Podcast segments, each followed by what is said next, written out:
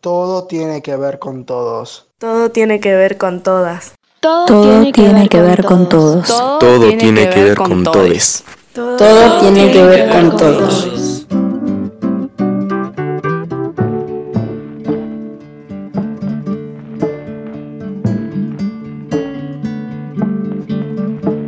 Mi nombre es Patricia Rivas. Soy de Mérida, Venezuela. Me formé como física. Hola, soy Paula. Este es el podcast de la red de clubes. Hoy inauguramos la sección de entrevistas a científicas y científicos.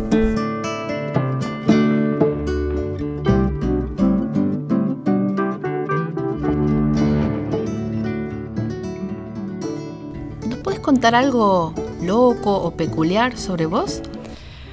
Mm, No se me ocurre nada muy loco, pero tengo una maña, un toque, y es que todo el tiempo, incluso hasta hace unos segundos, me busco con los dedos un único pelito de mi cabello y lo empiezo a estirar y acariciar hasta que me canso. ¿Y eso que te da seguridad o qué? No sé, algunas personas me han dicho que es mi modo de pensar. Por ejemplo, en un examen no paro de hacerlo, o si estoy sentada en la compu o leyendo, suelo estarlo haciendo constantemente. Así que a veces pensamos con la cabeza y con otras partes también del cuerpo. Sí, creo que ayuda a la concentración realmente.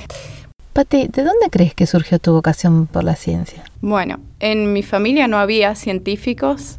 La familia de mi padre son prácticamente todos músicos clásicos. Y la familia de mi madre había de todo, pero en, en ramas más tradicionales. Y mi padre fue, siempre estuvo muy orientado a, a leer por su cuenta, era muy curioso y le gustaba mucho leer sobre ciencia. Así que nosotros éramos sus ratoncitos con los que él se sentaba a leer los libros de divulgación que lograba conseguir. Eh, no sé, uno de mis primeros libros de cabecera con mi papá fue La historia del tiempo, eh, El mundo de Sofía, que es un poco de filosofía, pero va muy orientado al razonamiento, casi a la metodología científica. Y también un hecho que fue muy, creo que me marcó mucho, fue que como en cuarto grado, el padre de una de mis compañeras, que era astrónomo, porque en mi ciudad natal había un, centro de investigaciones astronómicas, vino al colegio a darnos charlas de astronomía y, y como venía con cierta frecuencia a hablarnos de estos temas.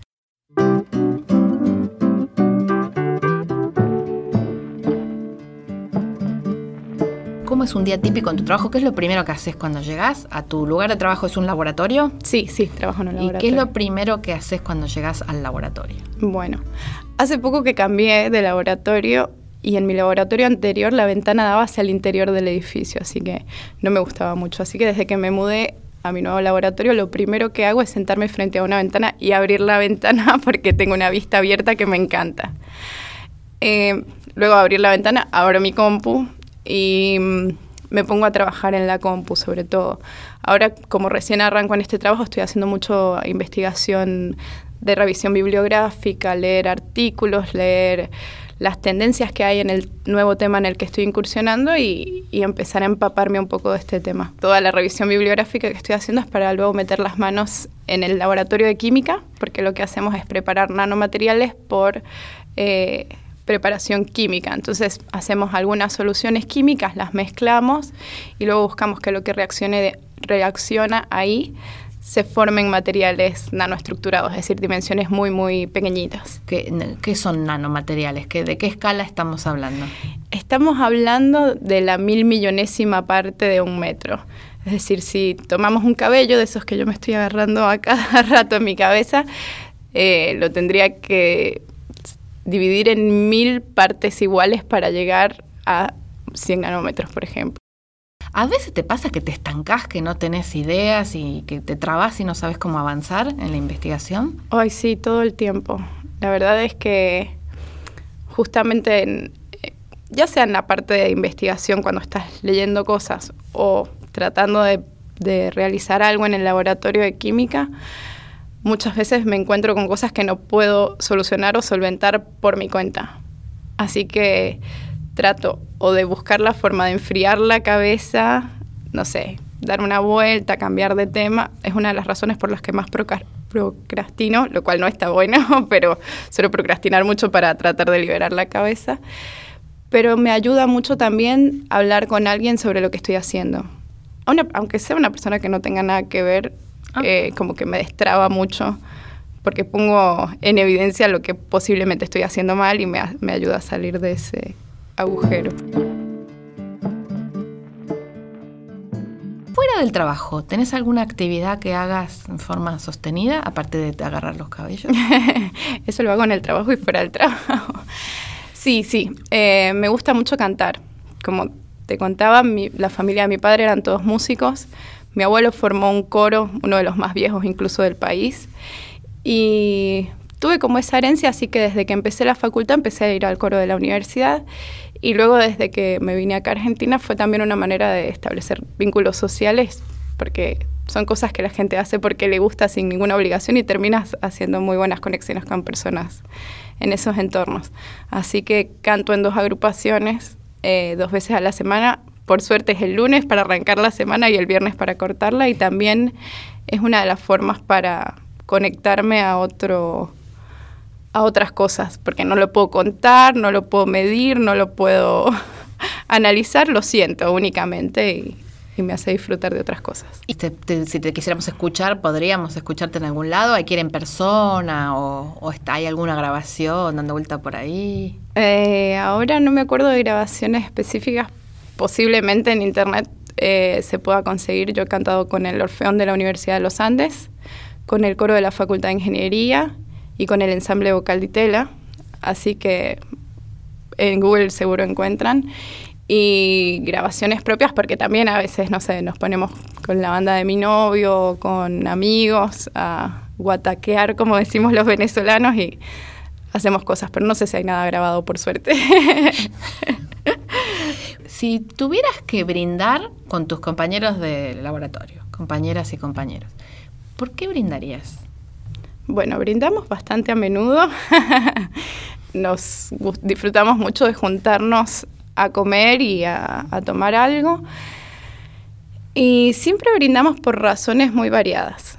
Creo que en estas carreras es muy difícil tener, como se dice, satisfacciones. Todas las satisfacciones importantes son a muy largo plazo. Así que una de las formas de avivar el ánimo siempre es como celebrar esas pequeñas cosas, ya sea los cumpleaños o algún logro que para algunos sería tonto, no sé, que alguna síntesis en el laboratorio me salió bien o que alguno del grupo le publicaron algún artículo, aunque no sea la mejor revista del mundo, eh, siempre hay una buena razón para brindar y para celebrar. Bueno, y una, una última pregunta, Pati. ¿Vos conocés los clubes de ciencia? Sí, hace ya varios añitos que He tenido la suerte de trabajar de cerca con, muchos clubes en los encuentros regionales y en los encuentros nacionales. Y mm, me, me, encanta la actividad por el hecho de que es un entorno sin ninguna obligación, un poco lo que me pasa con el coro, cada quien va porque quiere y porque le gusta. Y me pasa algo muy curioso, que a veces me llaman como la científica para que los ayude con algo, para preguntarme con algo, y es que siempre me preguntan cosas que me ponen a pensar. Y creo que es lo más valorable del, Club de Ciencia. Es un espacio donde todo se puede preguntar, todo se puede cuestionar y es un apoyo o un entorno de apoyo para responder todas estas preguntas. Por más de que se supone que yo debería saber del tema, siempre me ponen a pensar bastante. Muchísimas gracias, Patricia. Fue un placer charlar con vos. Gracias, Pau.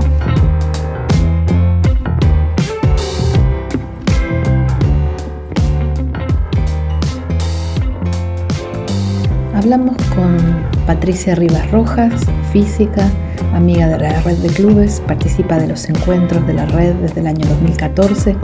Patricia es becaria postdoctoral de CONICET en la Escuela de Ciencia y Tecnología de la Universidad Nacional de San Martín.